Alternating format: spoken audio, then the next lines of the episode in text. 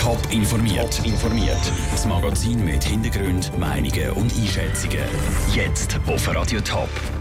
Wie sich die Post im Kanton Zürich positionieren will und was die Zürcher Regierung von diesen Plänen haltet, das sind zwei von den Themen im Top informiert. Im Studio ist Nina Frauenfelder. Mit sechsundzwanzig Filialen im Kanton Zürich ist sich die Post nicht mehr ganz sicher. Sie sollen in den nächsten Jahren überprüft werden. Wenn es hart auf hart kommt, bleibt es nicht nur bei den bisher fünfzehn geschlossenen Poststellen. In Zukunft will die Post nämlich mehr Einzahlungen an der Haustür, MyPostautomaten und mehr Angebot online und per Smartphone setzen. Andrea Blatter.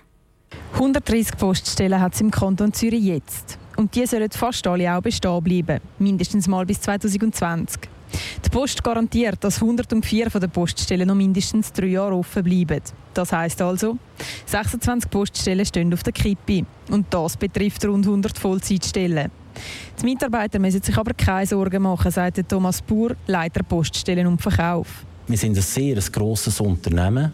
Wir haben Zeit bis zwanzig zwanzig und wir schauen Möglichkeiten an, auch in anderen Bereichen, sei das bei Postauto, oder Postfinanz oder auf der Zustellung. Das Zentrale ist, dass wir wirklich Entlassungen vermeiden können. Die Arbeit der Postangestellten würde dann zum Beispiel von einer Volksverkäuferin oder einer Verkäuferin in einem Bäck übernommen werden. In diesen Agenturbetrieben soll das Angebot praktisch gleich bleiben, wie es bisher in den Poststellen auch war. Was nach zwanzig zwanzig mit den Poststellen passiert, das können wir noch nicht sagen. Die Post muss sich anpassen und darauf reagieren, dass zum Beispiel mobile Lösungen beliebter geworden sind. Darum gäbe es auch mehr andere Angebote. Das, was am meisten Zulauf hat, ist der ganze E-Finanzteil. Dann, dass ihr auch Barzahlung an der Haustür tätigen könnt. Wir investieren in Automaten, wo ich jederzeit mein Paket kann abholen kann oder das Retourpaket auch einem Automat zu jeder Zeit kann aufgeben kann. Poststellen, die auf der Kippe stehen, sind zum Beispiel Zmartalen, Wipkingen oder Wiesendangen. Zur Winterthur bleiben alle Filialen noch bis mindestens zwanzig zwanzig offen. Die Zukunftspläne kommen bei der Zürcher Regierung nicht nur gut an. Vor allem die Schliessungen will die Regierung nicht einfach so hinnehmen. Sie werden das Szenario der Post genau studieren, sagt Carmen Walker Spä. Und gleich können sie am Schluss nur mit Rat und Tat zur Seite stehen. Primär sind jetzt Gemeinden auch aufgefordert, im Dialog mit der Post eine Lösung zu finden. Ich denke, es gibt sicher auch Möglichkeiten, die für eine Gemeinde auch positiv sein könnten.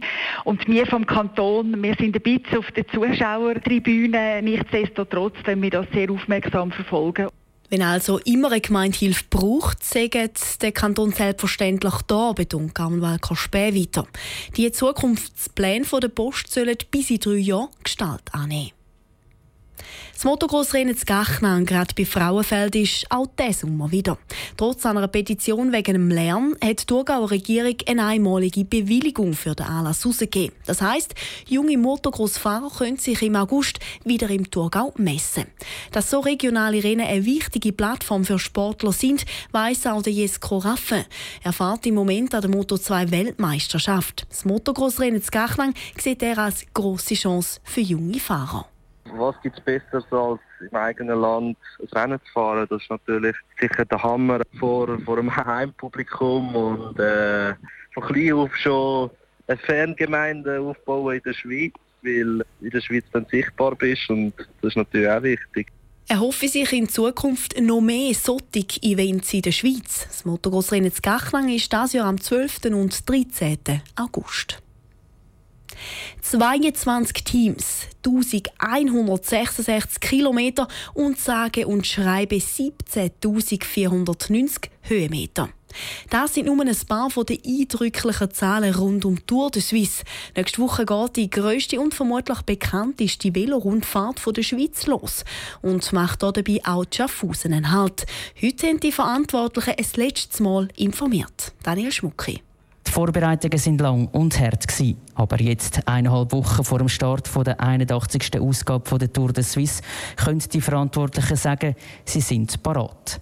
Wegen dem steigt auch beim Hauptverantwortlichen der Tour de Suisse, dem Generaldirektor Olivier Sen, die Vorfreude von Tag zu Tag. Die letzten Wochen vor der Tour sind immer recht anstrengend, weil sehr viel Detailarbeit drum ist, sehr viele Fragen kommen. Bei uns also im Umsetzungsteam freuen wir uns dann wirklich auf den Tag, wo wir einfach zum Büro ausgehen, vor Ort gehen und anfangen umsetzen. Wir dann ist all da, wo die Theorie ist, ist vorbei, dann kommt die Praxis und für das leben wir eigentlich und da freuen wir uns natürlich jetzt schon drauf. Dass sich die Verantwortlichen auf den Start von der Tour de Suisse freuen, hat nicht zuletzt damit zu tun, dass seit heute auch das Fahrerfeld bekannt ist. Und da stechen mit dem Greg van Avermaet, dem Peter Sagan oder dem Tom Dumoulin gerade mehrere hochkarätige Namen raus.